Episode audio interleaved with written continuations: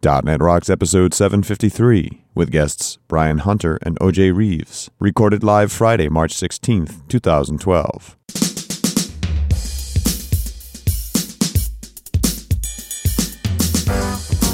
This episode is brought to you by Telerik and by Franklins.net, training developers to work smarter, and now offering video training on Silverlight 4 with Billy Hollis and SharePoint 2010 with Sahil Malik. Order online now at franklins.net. And now here are Carl and Richard.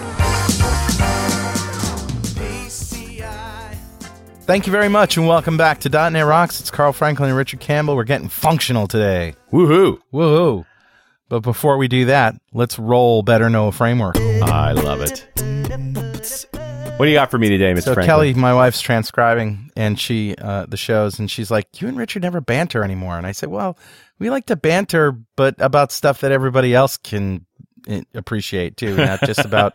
well, we got the Geek Out shows for really heavy banter too. well, those are banter shows, right? Aren't they really? So, so in some ways, we're just we're you we're saving it up for once a month. I like it. You like I like the way you think, Mister. Yeah. Campbell. Well, and you know what Thursday's show is?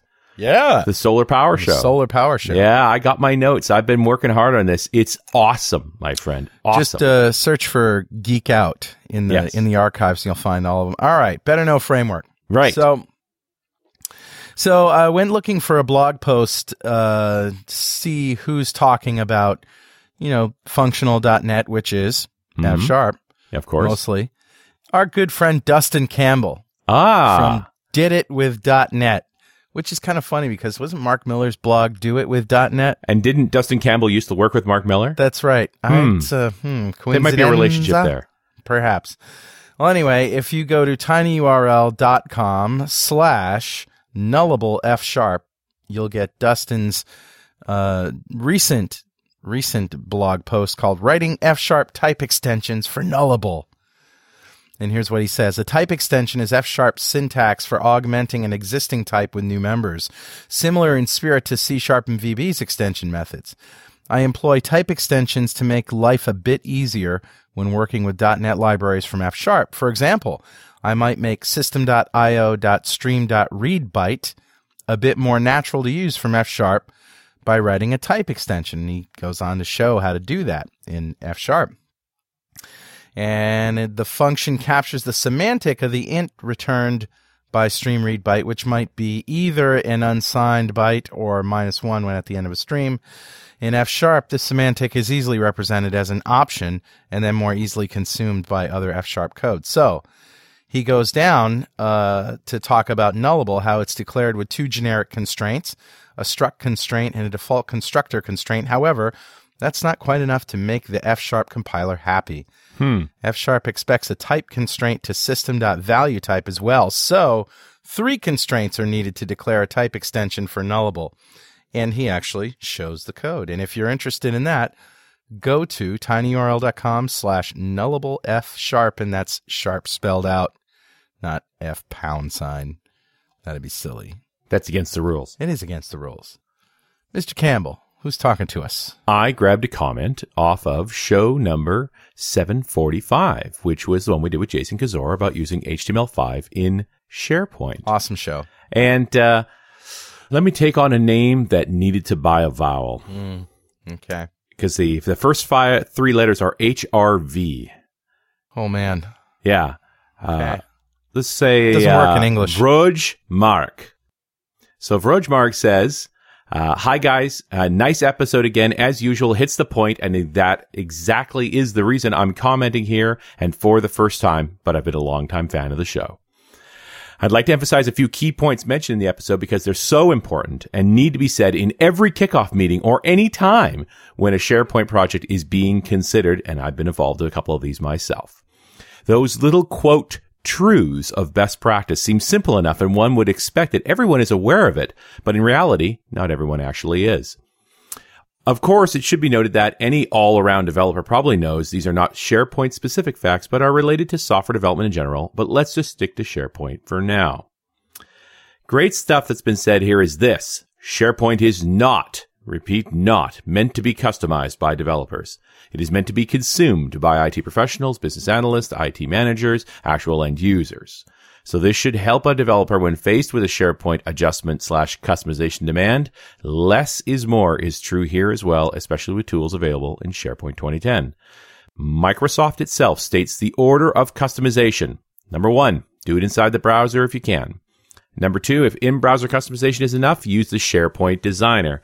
Number three, if all else has failed, use Visual Studio. Hmm. Another good thing to emphasize, there is no silver bullet period. SharePoint is not an exception to this rule. It will not satisfy all your collaborative or document management or publishing corporate needs. This should be strongly reinforced both to clients and project managers within the organization. The blog post mentioned on the show is a great example of the plain and simple pros and cons list that should be read by everyone involved in a SharePoint project in order to gain the big picture overview and avoid common pitfalls and keep up with the good work. We will. Well, thank you. I appreciate that. And actually, you know, funny, we've got a lot of comments on the SharePoint show because we have not done SharePoint for a while. and right. let's face it, besides Outlook, what other product do we harass as much as SharePoint? Yeah. It- It's only because we're jealous of the money you're all making. what did I, what were we saying over beers the other day? Or was it scotch the other day? I didn't need my soul anymore. So I started developing in SharePoint. Is that what I said? um, you may have said that. I might have said that, but it, and, and that's unnecessarily harsh. But uh, thanks so much for your uh, great comment, and I'm happy to send you a mug. And uh, hopefully, you will contact me back to tell me how to actually pronounce your name. And if you would like a mug, you can write a comment on the website at .netrocks.com. Thanks. And as long as we're in apology mode for gratuitous insults toward SharePoint, we should uh, clarify that we did not mean to infer that it was difficult or even impossible to to style a SharePoint site. Um, when I was doing the the uh, SharePoint videos with Sahil, he showed a site that you could. I mean, you, there's a SharePoint look right, right out of the Right. box.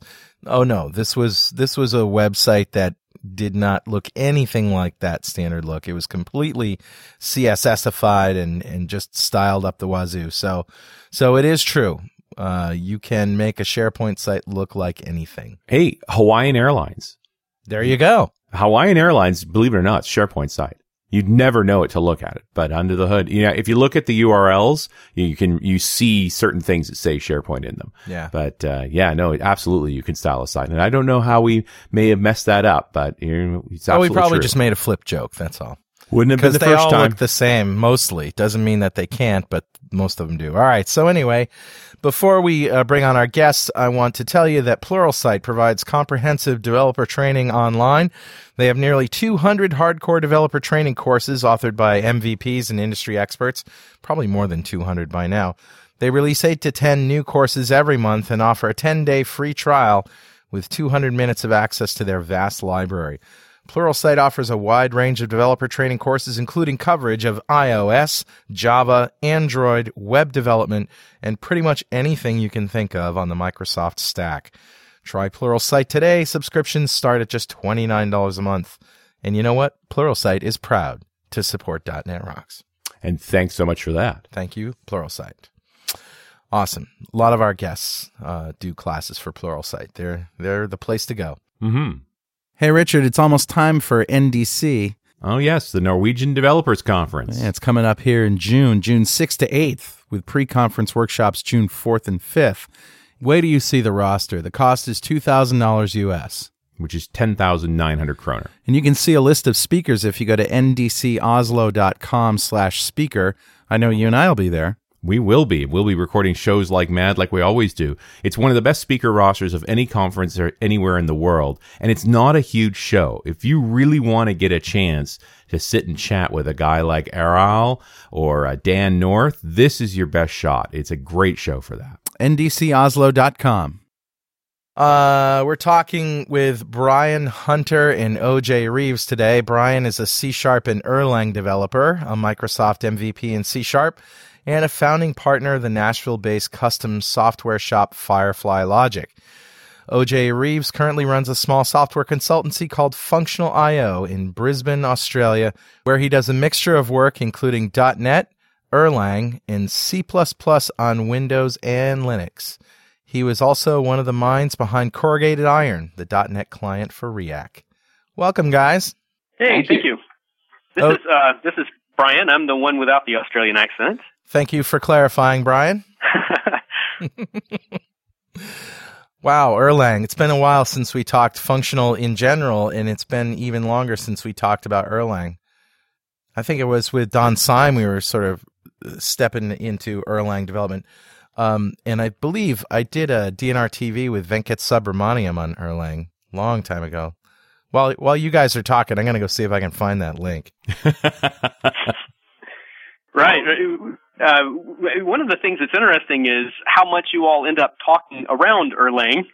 like uh, so many of the, the guests that you have on there, like I'm like, ooh, ooh, Erlang when I'm listening to you guys. So uh, a, a lot of the topics uh, are are solved very well uh, uh, by the, by by Erlang the language and the the the platform. But how how would you like us to jump in? Would you want us to just talk about maybe what what it's what it is or what it's good at? yeah, let's start at the beginning because I'm trying to figure out how it fits into our conversations. And before you do that, I found it. It is Venkat Subramaniam on DNR TV and showing you Erlang. If you want to take a look at the syntax, it's tinyurl.com slash DNR TV Erlang, E R L A N G. All right, what is it?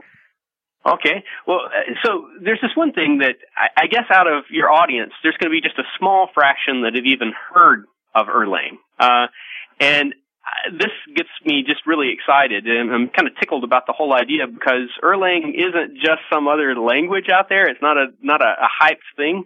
It's something that's been around for a long time and solves a whole set of problems better than any other tool set solves that set of problems. Uh, it's not for everything, uh, uh, but interestingly, it forms a great complement with C Sharp. Uh, you know, with the .NET stack, I think, and, and uh, OJ and I are both sort of on this mission right now where we where he's been doing the same thing in, in Australia that I've been doing here, and that's where we go around and just let people know about Erlang because all you have to do is just kind of say what it is. And when people realize they're like, wow, uh, and so where there is no marketing department for Erlang, it's this open source language that's been out uh, for for quite a while. Uh, we, we're trying to at least act like one, at least in the in the in in the .NET community where where we're at, and that, that's how OJ and I actually ran into each other is on Twitter. We, sort of realized across the the the hemispheres that uh, it's like, hey, that guy's doing what I'm doing. now, I I remember back in the days of .NET 1.0 in the beta then one of the main selling features of .NET was that it supports all languages, right? And Erlang, I believe, might have been on that list. But that, that just means that there was some open source or available implementation of Erlang, whether it was complete or not. But was was it available even way back then? Well, it so was, so Erlang was, was developed available. back in the 80s at at Ericsson, but it was open sourced in '98. I mean, was uh, it ava- so, was it available on in .NET 1.0 in Visual Studio 1.0? Uh, well, see, so Erlang is not a .NET language. It doesn't run on the CLR. It doesn't use the .NET framework. It's its own standalone thing. And so, uh, I guess we could start off with just a just a quick, you know, what is this thing? Uh, and that that might help clear uh, uh, clear things up a bit. Um, so you can look at Erlang as these sort of three parts. There's a language, then there's this framework part, and then there's the Erlang runtime system. And so Erlang, the language, uh, you know, languages are languages. And if, uh, if we were just talking about the language part of it, it wouldn't be that compelling. Like, you know, some people get really excited and, and they do get excited about languages. People talk about how great Ruby is or how great, uh, Python is or, you know, different things. People, you know, languages are all beautiful in their ways, but when it just comes down to if they're doing the same thing, it's like, well, just pick one you like and, uh, and hopefully it'll, it'll, uh, you know, serve you well. But, it, it's when we get away from just the language itself. So Erlang is a language is a functional programming language. It's a dynamic programming language, and it grows out of an odd taproot. Uh, it doesn't come out of the C path. It doesn't come out of from basic. It, it, it grows out of Prolog, which even fewer people have heard of Prolog, I'm sure, that have heard of Erlang uh, in, in the audience. Uh, so, but it, so it has this odd heritage, uh, which has been a plus and a minus for the adoption of Erlang. Uh, uh, it, it, it, it looks different, so it scares people the first time they see it, and it takes about a week and a half of writing Erlang before you internalize the syntax. After that, it's just natural, but it does get some superpowers from Prolog. So that's kind of the language wrap up. Uh, there's also this the framework part I was talking about, which is um, uh, is maybe a kind of a weird way of putting it. Erlang developers might think that was sort of a funny way of saying, but at least it's it's sort of a parallel of uh, OTP is its name, the Open Telecom Platform. But you could look at it as a peer of say the .NET framework plus patterns and practices and uh, and guidance. You know the way you do things. it's sort of uh, uh, sort of uh, in, in that space. Then the third, like when you, you sort of set up this uh, language and framework, this third thing out there, the Erlang runtime system, the automatic assumption is, oh, okay, this is the peer of the CLR.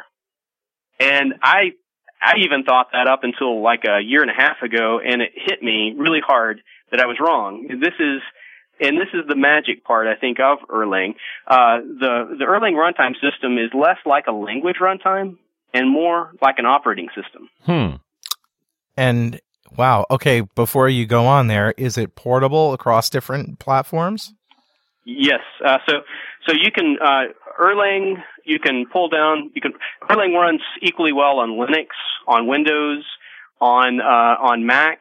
I've ran it on Windows 8. The the first drop of Windows 8 that went out, I installed. Everything worked just great there. Uh, so it, it, runs it runs on Windows uh, the same 64-bit uh, Windows, 32-bit Windows. It works it works the same everywhere. Wow. And so uh, so that's really cool.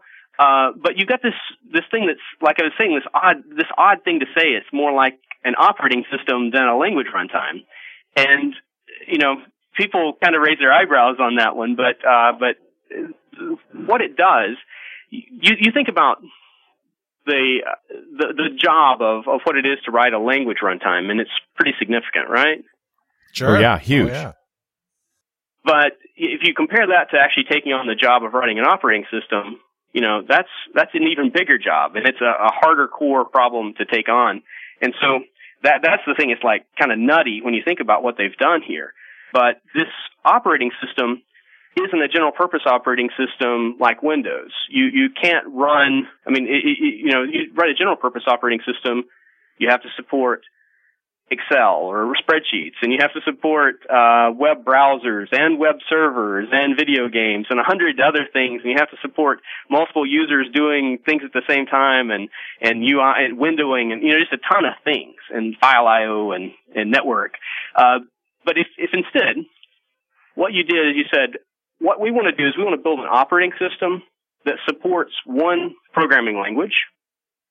And we want that operating system to be very, very good, better than anything else out there at solving the problems of building reliable systems, having massive concurrency, and very simple, easy distribution. And those were your goals. And you could take that set of goals and you could enforce whatever you needed to on the language. You could put whatever sort of constraints you wanted to, needed to on the developers. It's still a tough problem, but it's a much more doable problem than an operating system, normal operating system. So if you were to look at the Erlang runtime system, um, so the CLR, for example, uh, you know, place by place, there's a thin sort of, it has, there's sort of a thin layer of code between it and the underlying OS, right? You know, you do file IO, you're, you know, pretty quickly dropping down underneath it into C and then, you know, and you're, you're talking to the metal. Um, with, uh, Erlang, parts of the operating system, the Erlang runtime system, uh, are thin like that, like file IO. There's not a whole stack there. But you move over to these things I mentioned that were the sweet spots so around concurrency, distribution, and reliability. And there's an entire stack of things that aren't present and, and things like the CLR or the JVM. They're these, this, this massive set of stuff that wasn't just sort of hacked together and thrown together, but this was the whole point of its existence. uh, so, uh, this, this language was, was built out of, uh, Ericsson in the 80s. It's when Joe Armstrong, Mike Williams, and Robert Virding, uh, uh, were building this thing at Ericsson, the giant Swedish telecom. Right. And they have serious, serious needs there. You need to be able to have things that don't fail. Uh, for one, I don't know if you, back then anyway, people expected their phone to work. Yeah. you know, people, you know, you pick up a phone and you, you, you, there wasn't, I mean, the idea of it not working was crazy. I mean, even, I remember as a kid when the, when a tree would fall down and knock down a power line or something weird would happen, uh, or something would go wrong, a squirrel would, just, we would pick up our telephone and call the power company to tell them. And you Bryan- would expect your, your telephone would work. And Bryan, testament to the fact that that phones work really, really well is the fact that we're using it right now because VoIP sounds like this, eh, eh, eh, and Skype sometimes sounds like this. but the Well, that's a- that's a phone, even point. though it's a small bandwidth, uh, you know, sound, it's it's damn reliable. And that's why we've used them all these years. Yep. It, and so, you know, the call we're making right now is actually going through some Erlang somewhere. Is inter- interesting, uh, you know, thing is the big switches uh, that are out there. A lot of the code is written in Erlang that's underneath those. That's Uh, cool. uh, but if you if you move over to something like uh, e- even a lot of the stuff that we're using day to day is using Erlang. We'll jump into some of that a bit later, but I, I'll kind of uh, finish up about this OS thing. So there's this massive set of stuff around uh, concurrency, uh, where you know there are major abstractions between what the developer deals with and what we as C Sharp or C++ developers are used to dealing with. And around distribution, it, it is amazingly simple. And reliability, it's just hard to believe the sort of stats you get out of these things. And, and, but these are holistic.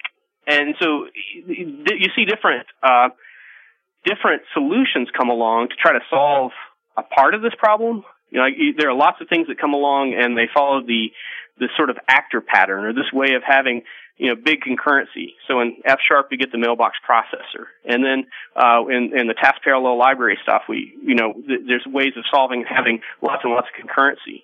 But here, you know, that's one piece of the whole thing, and it, it's sort of you, you get a lot more out of the sum of the parts, you know, Yeah. than, than the sum of the parts. And uh, so, so that's this kind of high level introduction, at least to the parts. Uh, OJ, uh, what what did I leave out, or what, what are you thinking? No, I, I think you gave pretty decent coverage. There's there's one point that that um, you mentioned in there that I'd like to just re-emphasize, and that is that that Erlang did not come out of academia. It came out of the commercial world. So it's quite often to hear uh, the response from people who have never heard from it before, being, "Who uses this, and why haven't I uh, heard of it before now?" And the answer is that it's been niche for quite a long period of time, but the whole time it has been in existence, it's been in production and it's being battle hardened. And so it And- is and a the- really the- viable technology. And your point being, this came from out of Ericsson, who was building the telecommunications infrastructure that an awful lot of the world still runs on. Absolutely, Yes. including Australia. Just thought I'd throw that in. and the, the, the there's a sort of an interesting. Well, it's a really interesting story. I don't know if uh, uh, I don't know if it's interesting enough to make it uh, to keep it off the cutting room floor, but uh, uh, but so uh, th- this language that was built at, at Ericsson in the 80s, uh, you know, they, they were coming along, they were building it up on top of Prolog, they were doing all this stuff, and as a research project, uh, it wasn't it wasn't just throwaway research because you know companies like that are all focused on on the goal at hand, and so it was aiming at these things that that switches needed. And I, in '95, um, there had been a series of failures around this next generation of switches that they're trying to build at Ericsson, and they, they realized they just couldn't do this in C. I mean, the problem it was it wasn't working, and so they in '95 this research language got picked to be the thing that they were going to write their flagship product in. This thing that was going to be become the AXD 301 uh, switch.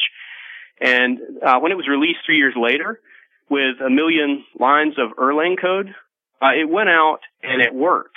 And it worked incredibly well. It, it, it, there are numbers out there where it achieved nine nines of uptime. Nine nines. Wow. Nine nines. And Yeah. so this is like a level you never hear anyone talk about. This is like like 20 milliseconds a year Yeah, downtime or something like that. I mean, it's like it's like you know, it's like you know, it's basically like we're not going to bother adding a tenth one. Well, just say- yeah. Probably, you know, at 20 milliseconds, your measurement tools for downtime aren't good enough. That's right. right, right. I, you know, it, it's it's it's so impressive, and and so um, the thing that happened at Ericsson that that is even funnier uh, uh, than than this sort of jaw drop kind of number like this was after it went out, they realized uh, what they had done. They they were counting on this proprietary language, and so they decided they were going to kill it. and they're going to kill Erlang and try to figure out if they could backport it into C uh, and, and handle that. And, and so they they finally came to their senses and realized, no, it'd make a lot more sense for us to open source this language. Hmm. And so they open sourced the language in '98, and you know there are these case studies that came out. You know, people knew what had happened at Ericsson. You know, people that dig into that kind of thing.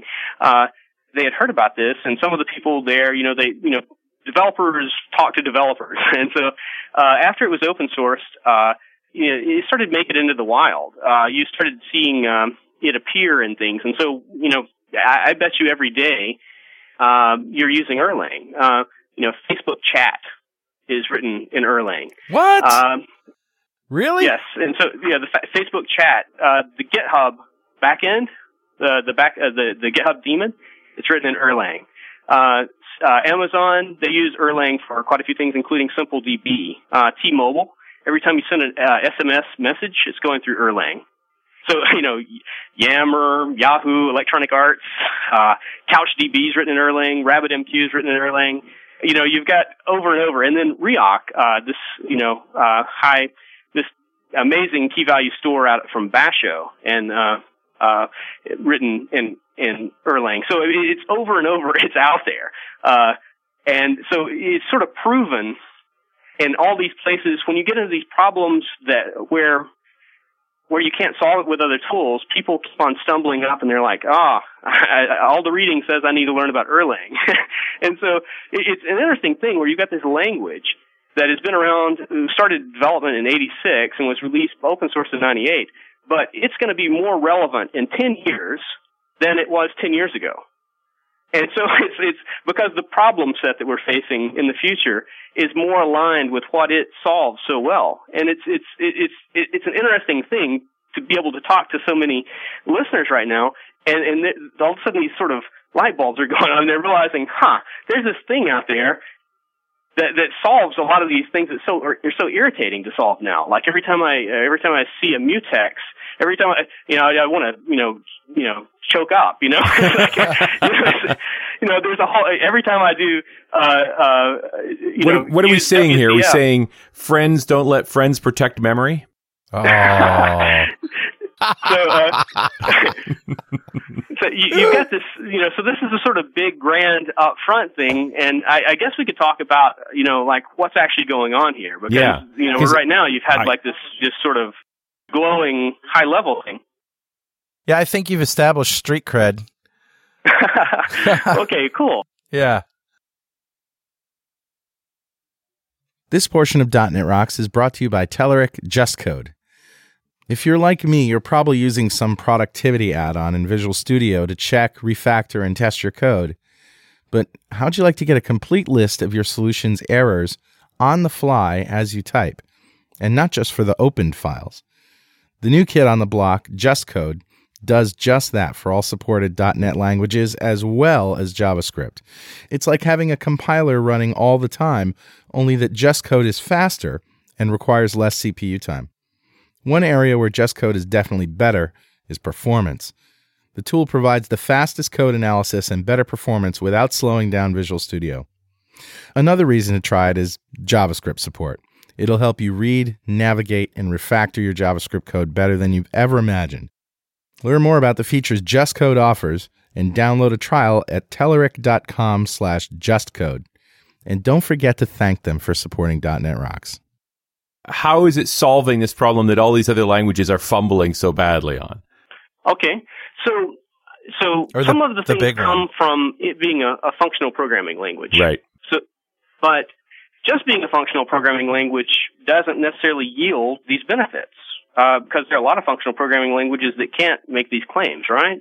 But but Erlang is so pragmatic and the people behind it, they were so focused on the task that what they did is they said, you know, if we're going to put a constraint on a developer, if we're going to make them follow functional programming, uh, we're going to make them follow that paradigm. You know, if we're going to put structure around them and cause uh, and add constraints, we're going to make sure that that's like gives them mechanical advantage. so you think of like levers, uh, like uh, so if, if you have a you have something there, you want to make sure that it's actually paying for itself. You know, to make sure it's not just decoration. Uh, uh, so so there's quite a few constraints in on the language. Uh, it being a functional language, one of the things that is immutability is really taken seriously in Erlang. Mm-hmm. So you assign a variable and it's assigned, it keeps that value. You, there's no reassignment. Uh, and this is, you can't turn this option off. There's no sort of violating it. At the point you violate that, so this is a sort of the problem where F sharp is right now. As you, you know, by default, things are immutable. Right but it's not guaranteed. Right. So the CLR team, they can't take advantage of that. They can't take advantage of the fact that the developers out there are being disciplined and they're they're following this paradigm that's possibly you know a lot of people consider more difficult. It's really questionable when you when you look at it. It's long term. It's easier, uh, but uh, it's easier to solve hard problems and you know, it might be not the language to solve easy scripty kind of problems. Mm-hmm. But uh, well, you know, uh, you think about the list of projects you just produced.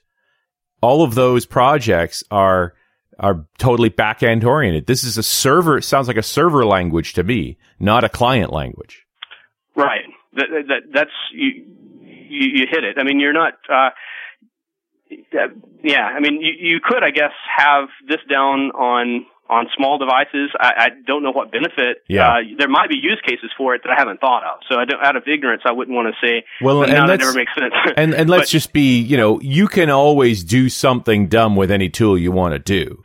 So let's try and focus I've on that many many times. Yeah. Yeah. yeah. Uh, that's that's was um, Kate Gregory's line. C plus plus. It's your foot. It's your foot. right. I love it. And, and so uh, off these constraints, another constraint that's pushed in, on the language is uh, if you have two processes, uh, those processes can only talk to each other through message passing. Right. And all the messages are copies. There's no passing references around. Yes. Okay, so I just mentioned this term process, and everyone out there is thinking like a Windows process or yeah. a Linux process, a big process. And this is a, a terminology thing in uh, in Erlang. A process is not the same thing as an OS process. A process is much, much, much lighter. It's even much, much lighter than a thread. So uh, a, a, a Erlang process weighs about one kilobyte. Wow. So and a .NET thread in 4.0 anyway weighs one megabyte. So a thousand. wow. you got a thousand. You got a million. You know, and you sort of stack those beside each other. But that's not even the big part, you know. So memory. So if people wanted to think about this problem of, of the megabyte, they should go back and listen to your show with Jeffrey Richter, right? Yeah, uh, where he talks about this this sort of drag, this thing that sort of makes the whole thing feel like it's dragging because of this, you know, the, the weight of threads. But there's this other side to it, which I, I if I remember right, uh, you guys dig into in that show, but the cost uh, when you're context switching between threads is is pretty significant, right? You know, you've got thousands of CPU operations coming down, just taking care of the whole mess, and you've got you know, just kind of an ugly thing going on. Erlang handles this completely differently. So instead of it dealing with, you never see a thread in Erlang code. You're never doing anything with threads. What you have is this, this thing called a process, and you spawn a process and that process is there and it, it, runs by itself and it's completely walled off from every other process other than through message passing. And so these processes are isolated and they're very lightweight and on my laptop I can fire up a million processes that are spawning other processes, sending messages back and forth, doing a little bit of logic and then telling, sending messages back and then shutting down. I can fire up like a million of those and uh, one and a half seconds on my laptop. Wow. A million. And, wow. Yeah, indeed. and this is not just create it and then die, but this is actually sending each of these processes is coming up and actually sending a message to another process and actually spawning another process. Mm-hmm. So, you know, so it's doing work actually. You know, it's really doing something. And it's uh, you get a uh, you know a million of them. And and if you open up the CPU, you know, the Process Explorer, you look and you see just this slight little bump across the cores, and it's evenly distributed across the cores, and you know, you see almost no bump in memory. And so it's it's just kind of stunning to see this this happen. And uh, but but it, you know it's happening. it's so lightweight and it's so so quick. Um, so this uh, this is possible because they're not having to do all this this you know caretaking of of like or, uh, you know making sure shared memory isn't being wiggled around by someone else. Uh, and the way that they're actually balancing across the cores so that you aren't uh, getting this huge penalty from context switches is you basically have if you have four cores work is being distributed across those four cores and this works up to 40 cores like if you have 40 cores erlang will scale linearly in performance up to 40 cores all right 40 cores but really what good is it uh, well, uh, my okay, question is why that's, 40? That's a joke. Yeah. Uh, yeah, so so 40 is just the the number of the machine that they that they did the benchmark on, and it oh. was linear to that point, and so that's kind of what they yeah what, they, the, what they were running it on. Couldn't you then say it's linear to 100? They just the, well, it's only been tested well, to 40. Well, yeah, I, I don't know if you could say that, and I, I, it might not actually even be at that point. I, I'd have to dig in a little bit into the research, but uh, it, there could be kind of hardware things that come in and become a problem at that point. You know, I don't know, but, but I mean, 40 is 40 is plenty for me right That's now. That's ridiculous, and, actually. Yeah, it is ridiculous, and nothing else. You think about that, nothing else scales up like that. Uh, but so, and on each of these cores, so if I've got my million processes running, they're being balanced evenly across that, which is really cool. But the cost of them working is very minimal. So the way that things are happening, since we have this big operating system, the Erlang runtime system underneath handling this stuff for us, it's quite a bit different than than the way that normal uh, context switching works uh, and scheduling works. So what we have instead is we have, you could look at each process as being kind of a queue of work. And it says, okay, each process you get uh, a number of reductions. And we'll say the number is 2,000. And uh, so, so it does 2,000 things. And when it's done, the second process gets 2,000 things, and then the third 2,000, and then it goes back around the loop back to the first one. And so, and none of these processes can block. So if anything blocks, it instantly yields to the next one, and then the and so and this is happening per uh, the number of cores, and so you have this very efficient way of just working down work, where it's just instantly switching over. And as it does the first operation on the second process, there's basically no penalty for Erlang to jump between this process and do a bit of work here versus this work over here. You know, it's it's you know, there's no cost there because it's not having to do this sort of watching of everything. Another interesting thing is down on the, each of these processes, they each have their own heap. They have their own stack, their own heap, their own garbage collector, hmm. and their own mailbox. And so those are the kind of things you get as an Erlang process. And so you think about your job of writing a garbage collector. You know, if, if you were applying for two jobs and you're going to write the next generation of garbage collector for .NET or Java, or you have the uh, the pro, know, coming in and doing maintenance on the Erlang garbage collector, I, you know, I'd be signing up for the Erlang garbage collector job because that job is so easy. Huh. When you look at what it's doing, the, the memory is sort of constrained into this little box of the process. There's no shared memory across processes, mm-hmm. and everything's immutable. it's like, like that's an easy job. Yeah. And so you, you end up not having this huge penalty that comes along uh, when you have a massive garbage collection comes in. And you, you just, you know, systems don't fail because the garbage collector kicked in on Erlang. Uh, uh, uh, that which is, is, again part of the reliability story. And uh, and I, I, actually, it'd be really cool if uh, if OJ would jump in and talk about the reliability story uh, here, and then I'll I could switch off and then talk some about the distribution if you wanted to. Does that sound like a good plan? All right, so we pounded on concurrency. Is reliability the next point to, to, to talk about here, or distribution really? Oh, well, okay. we could we could talk about uh, actually one of the things that I got tickled about was uh, uh, this uh, on this idea of concurrency and, and sort of the unit. Uh, so with Erlang, you're you're you're building things up, and your unit is concurrency. Like I'm going to code things together that can run concurrently. Mm-hmm. On a series, like on a lot of the podcasts uh, that you guys have done, people anytime people talk about threading, they love to talk about Outlook and they love to beat up on Outlook and you know, it's like open up Outlook and look, and you get like 200, 200 threads out there, 150 threads, and you know, there's everyone loves to beat on it.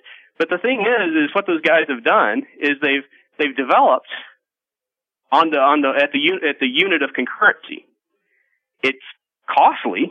you know, they didn't write they didn't write it in the right language. you know, so Outlook, if they had written it in Erlang, that would be completely acceptable you would have almost no cost for having those 200 threads out there, right. and you'd be, you'd have a great protection and the security and the safety across. You know, no guy's going to clobber the other guy, kind of thing. But it, it's like they had a they followed a pattern that they were very comfortable with. It just wasn't the right pattern for the tools that they were working with. It's not a great pattern to follow with C. Just for the record, I was complaining that Outlook had was consuming 65 threads and none of them were for me.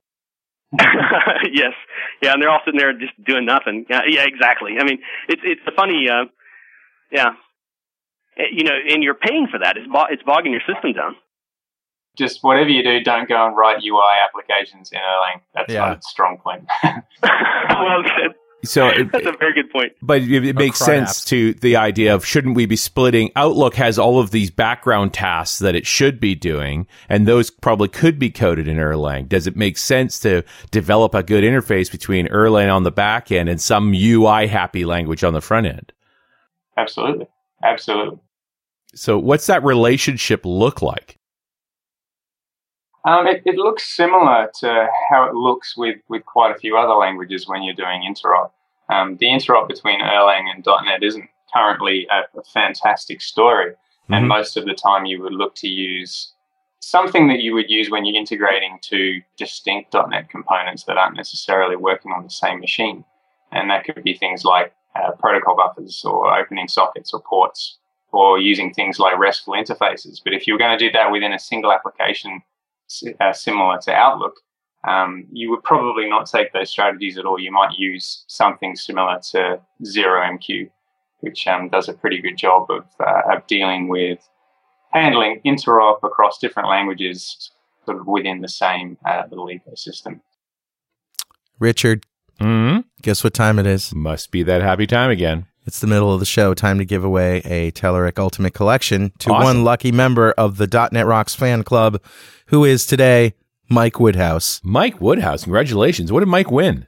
Mike won a Telerik Ultimate Collection. This is a $2,000 monetary value, but a software value of about $7,000 worth of Telerik stuff. And uh, through the goodness of their heart, they want to give one away to a lucky winner. Now, if you don't know what we're talking about, go to the .NET Rocks page and click on the big Get Free Stuff graphic. And it'll take you to our fan club page. Join the fan club. It's free.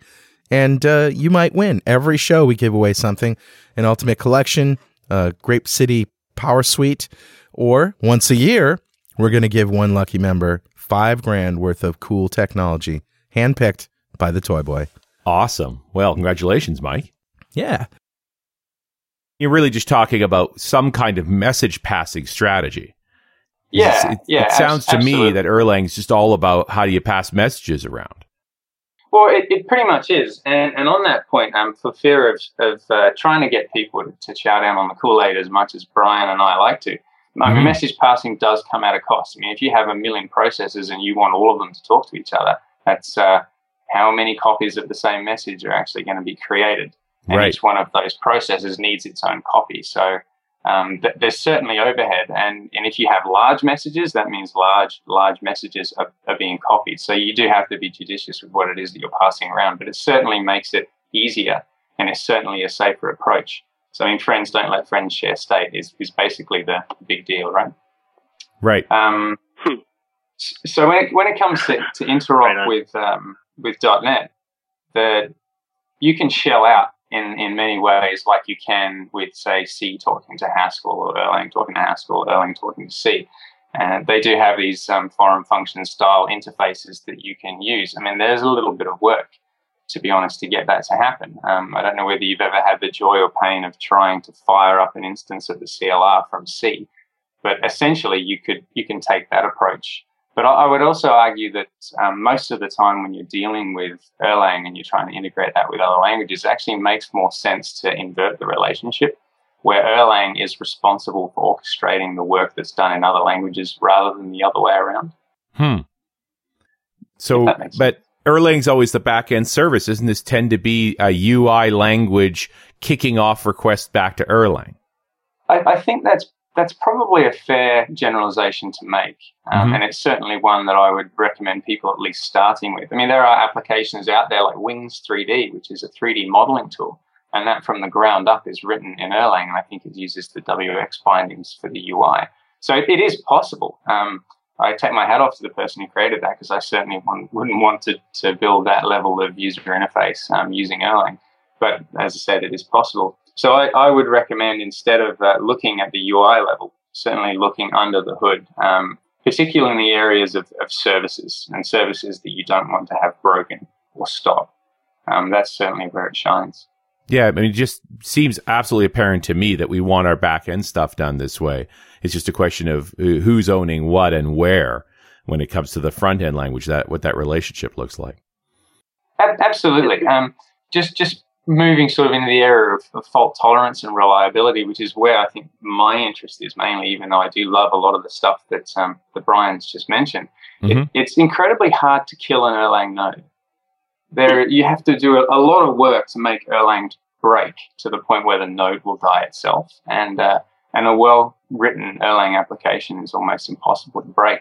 And when Mark Bryan was talking about the nine nines of uptimes earlier on, I think the reason they say nine nines and not more is because if they say it's a, it's up 100% of the time, then uh, then obviously people are going to uh, call BS. In other right. words, um, but there are systems out there that have been running since the mid 90s that just haven't stopped and uh, and it's hard to find examples of systems like that in in other languages or with other technology stacks that can claim that level of reliability.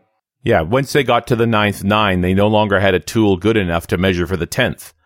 Exactly, exactly right. So um, you know, it's for that kind of application, it it really is fantastic. And uh, you know, for me personally, every time I, I restart a service or I have to run IIS reset or something like that, a little part of me dies. I kind of feel that we've had this ability to keep a system running almost nonstop from the early 80s that, uh, that this problem shouldn't exist anymore. Well, the only thing worse than restarting a worker process is not restarting a worker process. that's that's very true. That's very true. Or having an enterprise restart service do it for you. Yes, and you know, uh, blue screening the machine is also a way of restarting the worker process, just a bit uglier. That's very true. Uh, OJ, would you like to cover uh, talk uh, about how the reliability is kind of built up? I mean, like you know, the like the sure. supervisors would be one thing I'd be thinking about, and maybe the hot code loading. Mm, definitely, the the reliability thing comes uh, thanks to the patterns and uh, and the framework that Bryan was talking about earlier on. So OTP, which is the Open Telecom Platform, is sort of like a mini subset of the of the CLR. It's certainly not its general purpose. And along with that, you have this idea of behaviors, and behaviors can be looked at technically in a similar way to interfaces uh, in the .NET world, but they're not actually interfaces. But OTP comes with a set of these that you can um, adhere to, and it helps you build well-behaved OTP applications. And and when you do that, what you get is a bunch of tools that make it really easy for your application to, to stay alive. Now, Erlang won't say, hey, things don't break. Erlang actually says everything breaks and it breaks all the time, and we just need to know how to handle it so that we can keep going. Let it crash. So, let it crash, exactly. Let it crash. Let it crash, crash early, and, um, and we'll just recover. And so the, the gold there is in the recovery. So in Erlang, when you build an OTP application, you have uh, a, a, bunch of ideas, and, and one of the most prevalent ones is a supervisor. And a supervisor is literally just a process by itself whose job is to monitor other processes. Mm-hmm. Now, those those processes may be other supervisors. They may be just um, end workers that are doing a piece of work. So, a, a classic example of this may be um, in a web service scenario, you'll have a worker process handle uh, a given request as someone connects to the server. So that's a worker process. You may have one process that's responsible for listening on the port so that when a request comes in, it then fires off another process and handles the, hands the workload off to that other process. So there's two different types of processes there. But if if the, the process that's listening on the socket fails for some reason and it crashes, you would need something to make sure that it starts up again. And so that's where your supervisor comes in. So your supervisor might say, I'm going to monitor the process that's listening on that socket. And if it crashes, then here's how I'm going to behave. And you can define that behavior through, uh, through certain kinds of configuration. And, and so, so, what are the options imagine, here? You basically want to launch another process and try again?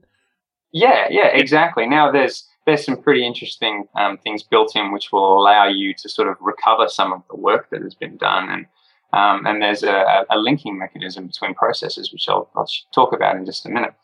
But um, essentially, what you're doing is you have you're passing the responsibility of handling failure out to a supervisor or to some other process that was designed specifically to recover or to restart work. And, and that's sort of how you approach your app. So you end up with these um, these sort of small trees that look after themselves. And then higher than that, you have higher level supervisors that make sure that the trees don't break, and then mm-hmm. so on and so forth. And you can end up with fairly complicated hierarchies of processes, but despite that complexity, it's actually really simple to maintain because everything is so isolated. Now, it sounds like any process I have in Erlang, I'm going to want some supervisor looking at it then. Oh, it's like, uh, well, you do that if you care if it dies.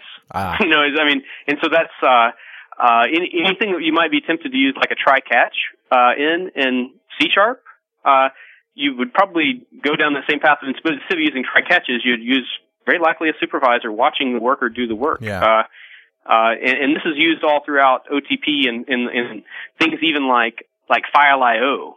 Uh, you you get stuff happening down below that you don't even realize is using these mechanisms. But there are all sorts of things around links and monitors uh, where it's using this stuff even for things like file I/O, so that you make sure if something bombs, you have a file close neatly, for example. But uh, but but so it, basically, if it matters, you do is is the thing. So cry, try catch becomes try crash. Ah. you have a way yes, with words, Mr. Campbell. you know, try catch exists, uh, but it's just not used in the same way. It's not used to the same degree, or uh, you, you wouldn't use it as often as you would tend to use it in something like uh, like C sharp, probably. Surfing the web. Yeah, you ever try to surf the web on your phone? It's a little small. Especially when you're looking at a big list like the new feature list for Active Report 6. Oh, yeah? Yeah, we've been using it for 15 years. You know, the coolest new feature, I think, is the new Silverlight report viewer. What's cool about it, of course, is it's both native Silverlight for printing, but it's also got PDF support. So that really minimizes the amount of data that has to come over the wire, makes it a lot more efficient. Well, we've been looking for a good solution for Silverlight data viewing. Yeah, it's a great product. I, I think I'm going to order it. Not on that. No, not on here. I'll go to my desk first. Active reports from Grape City Power Tools. Smarter components for smarter developers. Okay. Uh, OJ, uh, Bryan also mentioned hot code loading. What is that? Uh, hot code loading is, is one of my favorite features of, of Erlang.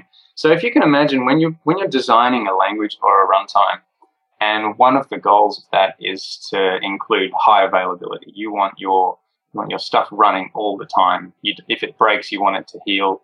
You don't really want downtime.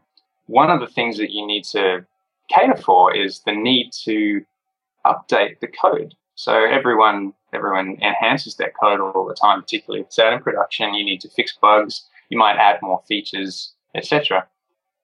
There's no good in having this incredibly reliable system if, when you have new versions of the code that you want to deploy, you actually have to turn that off to upload new code and then turn it back on again because straight away you've got downtime.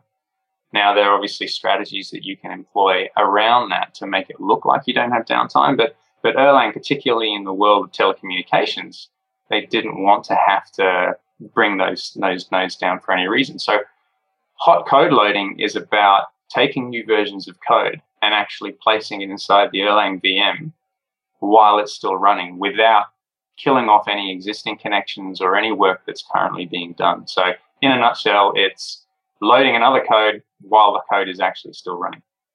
And uh, it's a pretty amazing feature you're in the middle of a loop and you're you're calling module function and passing args. You're in the middle of this your loop or you're calling over and over in some sort of re- recursive. You drop the new code in and you get the new code the next pass into it.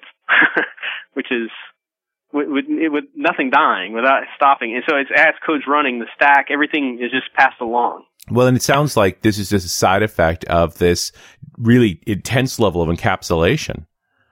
It, it is, you- um, but there's also something built into the Erlang VM which which supports this. And I, I really recommend that your listeners go and uh, Google for something called Erlang the Movie, which is a, a video contains some really fascinating footage from the 80s of, of the, the, team of guys that actually built Erlang, and they're demonstrating this hot code loading feature. And it really it does have quite some impact, I think, to anybody, particularly .NET guys, when they demonstrate this thing and uh, and the the way that it works and the, the, the way that they they sort of come to this little climax of showing how everything continues to work even they've done even though they've done a hot code load is actually really quite um, entertaining to watch. And, and I stole that idea a little bit from Erlang the movie when I did a, a presentation at a local .NET group here. And, and what I showed was I had a music server, a streaming server, which just, uh, when a, a client connects using the Shoutcast protocol, it would stream music down. And so I had one laptop connect to the server and I'd start streaming music and you could hear the music playing out of that laptop. And then I connected with another laptop that had a, a different client, like Winamp, for example, and that would connect to the server and play for a couple of seconds and then crash. Play for a couple of seconds and crash. So, so what I demonstrated there was there was a hard-coded bug in uh, in the Erlang code that deliberately killed off connections from Winamp. So I I fired up the code and I showed the the um, the guys who were attending and I fixed the bug and I compiled it and then I reconnected with Winamp and everything was fine. And then I turned the volume down and you could hear the other laptop was still playing the original song. So even though while I was doing all this stuff and I was loading new versions of code, the connection that was already in existence with the uh, the other laptop was still playing, and that's managed internally by Erlang because it can, it can maintain two versions of the same module at once. So that hmm. kind of comes out of the box.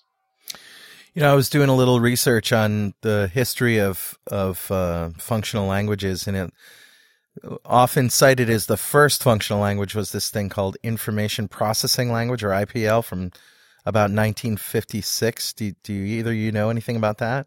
No, I'm not familiar with that. No, I sure don't.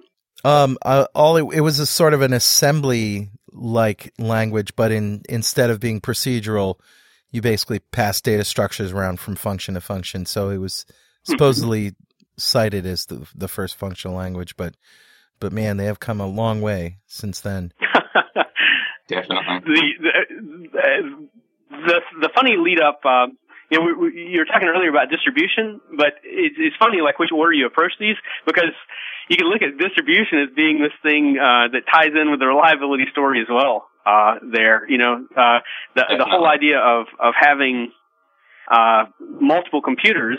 Uh, you know, you, you a lot of times you do that so that if one dies, you know, things stay liable. Like you, you end up with still uptime instead of the whole thing going down. You know, there's this ugly time. I guess we all went through uh, the you know the DNA architecture, you yeah. know, where you'd have these, you know, so if, if basically if you built that up so you're you had three boxes that were your three tiers, any one of the boxes died there, you had system failure.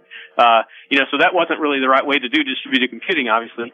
Uh, but the way that uh, people that talk a lot about distributed computing approach this uh, is they say no masters is the the way to solve reliability, and so you basically have a series of peers that are uh, sort of out side by side. They all have the same capability, but if you have like a, a ten boxes and we're we're working as in any language, any normal language, like any mainstream language, it's kind of tricky whenever you decide yeah, I want to distribute some of this work off to another box. Right. I mean, you've got some, you know, like we went from DCOM.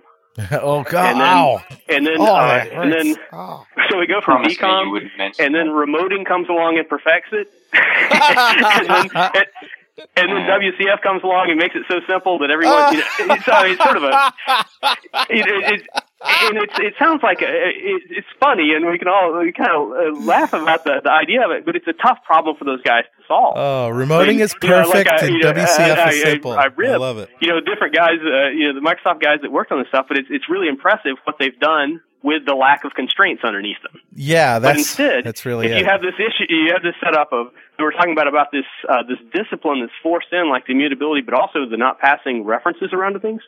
Like it becomes very simple to distribute work across different boxes. But it, it, interesting thing is, so I've got a process running on a node on my server.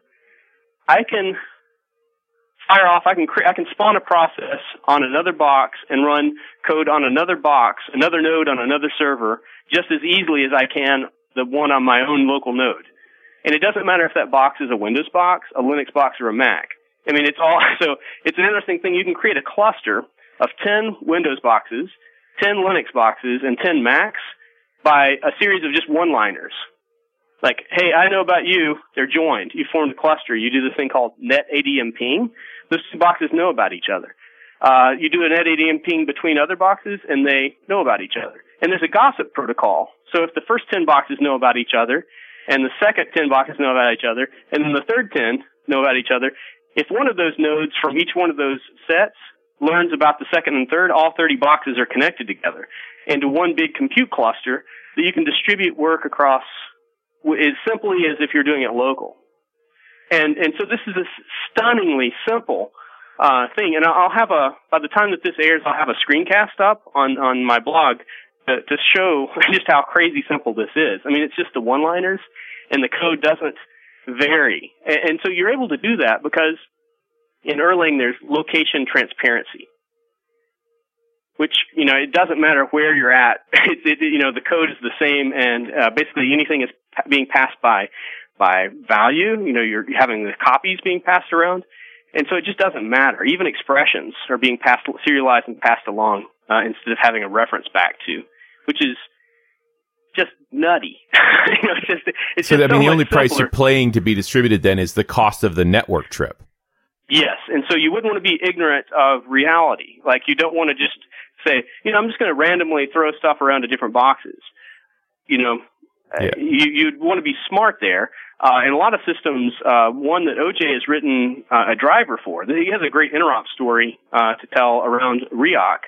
But Riak is is a great example of taking advantage of the distribution primitives that are there inside of Erlang uh, you, you, you, you know, there's sort of the tag of Erlang. It says uh, of, of where it's like you can go from uh, a server to bigger than Google, you know, just by adding boxes and doing this, uh, doing this basically net ping. They abstract it uh, a level, but it's basically doing the same thing, and you form a cluster.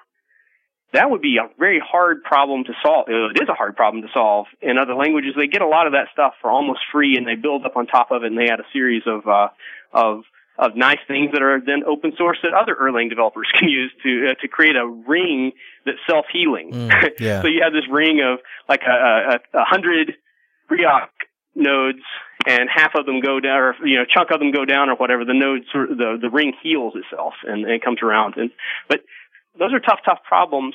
Much much simpler with uh, with Erlang and the Erlang runtime system underneath, and these distribution and reliability primitives that uh, the reliability primitives that OJ was talking about. But uh, so that you know that's kind of this the the this chunk of these those three things coming together. You know that's just so impressive.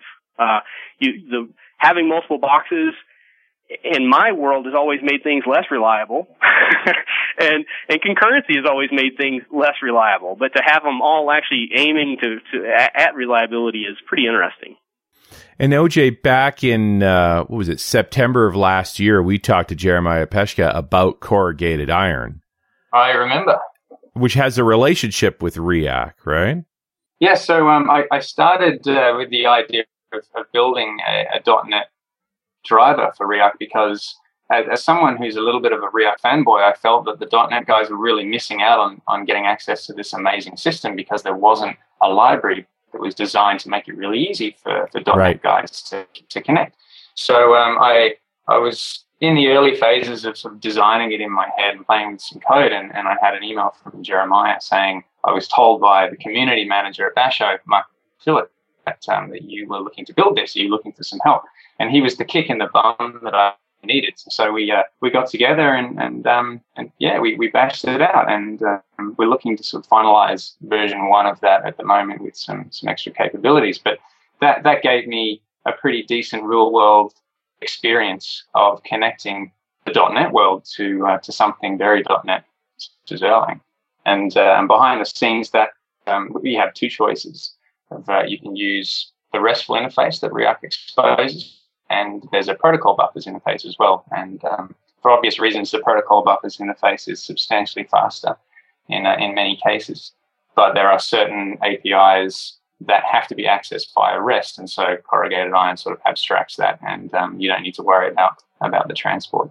But um, but that that to me sort of highlighted just how easy it was to talk to an Erlang system, and it really is no different to talking to to any other system, whether it's it's got a, a RESTful interface or a or a binary interface. Um, the, the interop strategy really isn't any different than when you're connecting to remote .NET components.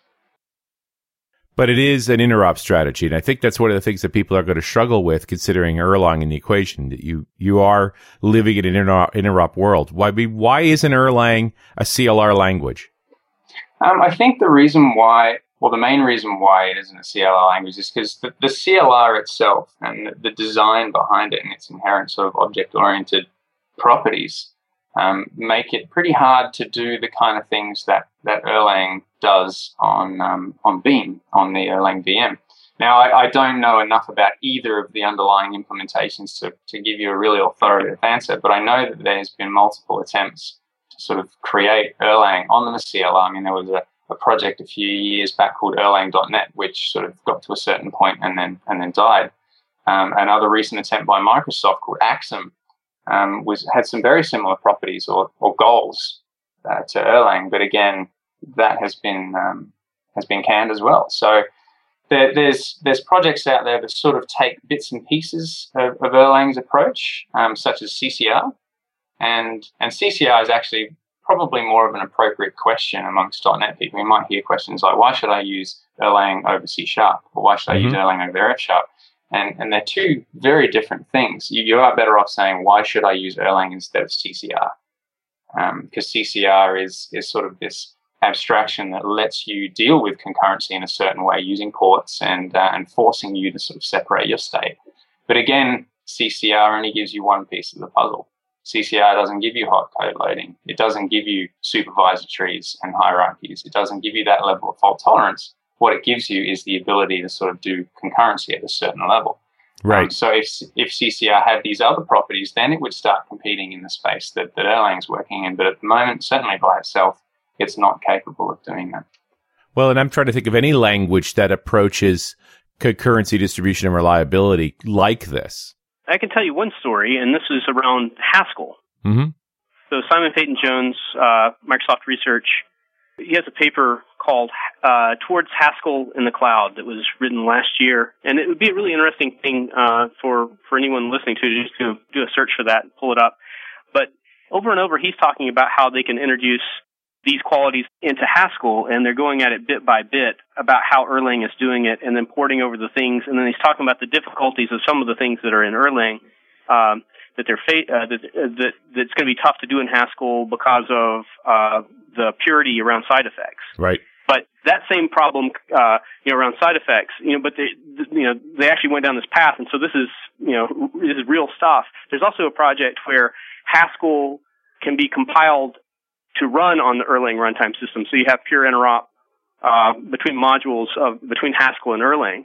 Now, there's another project uh, attempted a while back. They were going to try to do Haskell.net and uh, this is a research project that just failed. I mean, because everything, every everything that they would do in Haskell, uh, when they would bump up against the CLR, they'd have to put a monad around it. It was just this miserable experience, you know, because it didn't have the purity underneath. Right. And so that's really the reason you couldn't do these same things in the CLR. You couldn't have really Erlang on top of the CLR because it doesn't. Um, it wouldn't help you along because I mean the magic thing you you could actually probably have a language that had all the properties of Erlang uh, that looked exactly like C sharp, but it would run on a different runtime system. And you know, so I've got a, a, like a the big thing where I really like talking about these uh, about Erlang to .NET developers is it gets Erlang uh, into their mind and the problems it solves, and they and these problems are going to be more and more in their face, mm-hmm. you know, you know, down the road. But so on the one side is it, it maybe will help people get out of tough jams. And I've actually worked on projects where I help people get out of tough jams by introducing Erlang, a mix of it in the middle of their other stuff. But another thing is the more .NET developers that are familiar with these concepts and they understand that like, okay, if I trade mutability, uh, in, if I trade, uh, uh, be, uh, you know, references where everything becomes a copy, I can get something out of that, and it makes an easier job. Like so, right now, if uh, you you can watch on InfoQ, you can watch on different things. You can see Mads uh, talking uh, with Joe Armstrong. You could see uh, uh, Anders Hejlsberg talking with Joe Armstrong, and then so you, you see these different Erik Meijer. You see these different characters uh, talking on inter- uh, Don Syme uh, and Simon Peyton Jones. You see those guys, and so they all get it and we've noticed that C sharp is definitely becoming more functional, mm-hmm. and F sharp makes it into the box. But if those guys said, you know, we're going to turn it off, there's no more mutating variables. you know, like uh, a great new feature in Visual Studio, da uh, you know, no more mutating variables, and you you you can't pass references around. You know, they'd have people storming Redmond with torches. you know, people would go nuts. But once people get these ideas in there, in, in their mind and they see the value out of this, uh, then it makes it easier job for those guys to then deliver these nice features to us and this, this power that we're going to need to take on this next decade's problems. Uh, so I mean that, that's that's sort of the, the uh, grassroots direction that I uh, I'm trying to help those guys out with, and I, and I, I you know I don't even know if they even are aware of, of you know what we're off doing, but I you know I hope we can help them because I'd like us to get to a spot where where Microsoft was able to bring in these ideas into their runtimes. So what what languages are you guys developing? What tools are you guys using to develop at Erlang? Uh, what tools are we using? Yeah. Uh, different ones. So I use Emacs and OJ uses Vim. Uh, but, and I do all of my Erlang development on Windows. Okay. I use a, my, the same box that I have Visual Studio on, I'm using. And so that's uh, that that's part of this sort of training people up is even showing that it's possible. Like I, I, I would talk to groups of people that even know that have used they're Erlang developers and they didn't realize that Erlang ran on Windows. Right. and, and then I talk to other Windows people and they're thinking it's like, well, that sounds interesting, but I don't know if I'm really willing to jump into Linux now. And it's like, well, it's not. You don't need to. It's not. It has nothing to do with it. And so there's no reason to fight that holy war around an OS to get the advantages of Erlang. So there's there's the interesting thing is you could look at Erlang, bringing it into your .NET shop in the same way as JavaScript, mm-hmm. bringing it into your .NET shop or SQL into your .NET shop. Yeah. And I think that's the healthiest way of looking at it. I mean, people are sometimes freaked out when they hear the word polyglot, but yep. if you know C sharp and you know SQL, or you know C, C sharp and you know JavaScript, you're polyglot. Yeah. And so you're you're picking the right tool for the job, which is this over and over this drum beat that everyone's talking about. And I tell you, that's a nice drum to add into the mix and it doesn't cost much. It's a really easy thing to integrate in with. It's really easy to write the code in, and so uh, it, I think it's an attractive option. It's just one that, that most people until today that never even heard of. Sure, well, guys. I think yeah. we're more than running out of time. It's uh, it's been a great show, and let me tell you, I think uh, talking about the you know where Erlang is used very early in the show and establishing the cred was really really important. Uh, I I learned a whole lot just listening. So thank you. Well, that's good to hear. Oh, thank Thanks you. for having us. And where do we get Erlang from? You go to erlang.org, and it's a it's an installer. There's a, a, a MSI installer, and uh, you just click and you get a wizard, and it's on your box. And the beauty is that the latest version, which is uh, release 15b, actually has native 64-bit support on Windows. Awesome. That's great. Which is cool. All right, guys. Thanks again. It's been wonderful. Thank you for having us. Thank you. You bet. And we'll see you next time on .NET Rocks. Thanks for listening. And remember, pluralsight.com is where you can get 200 free minutes of developer training online pluralsight.com.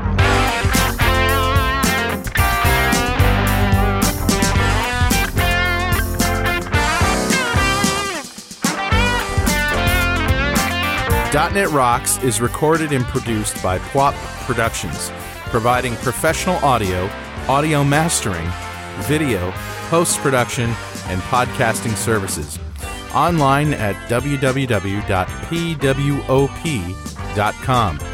.NET Rocks is a production of Franklin's Net, training developers to work smarter and offering custom on-site classes in Microsoft development technology with expert developers online at www.franklins.net. For more .NET Rocks episodes and to subscribe to the podcast feeds, go to our website at www.dotnetrocks.com. Got transmitter banned by the FCC. Yes, I'm a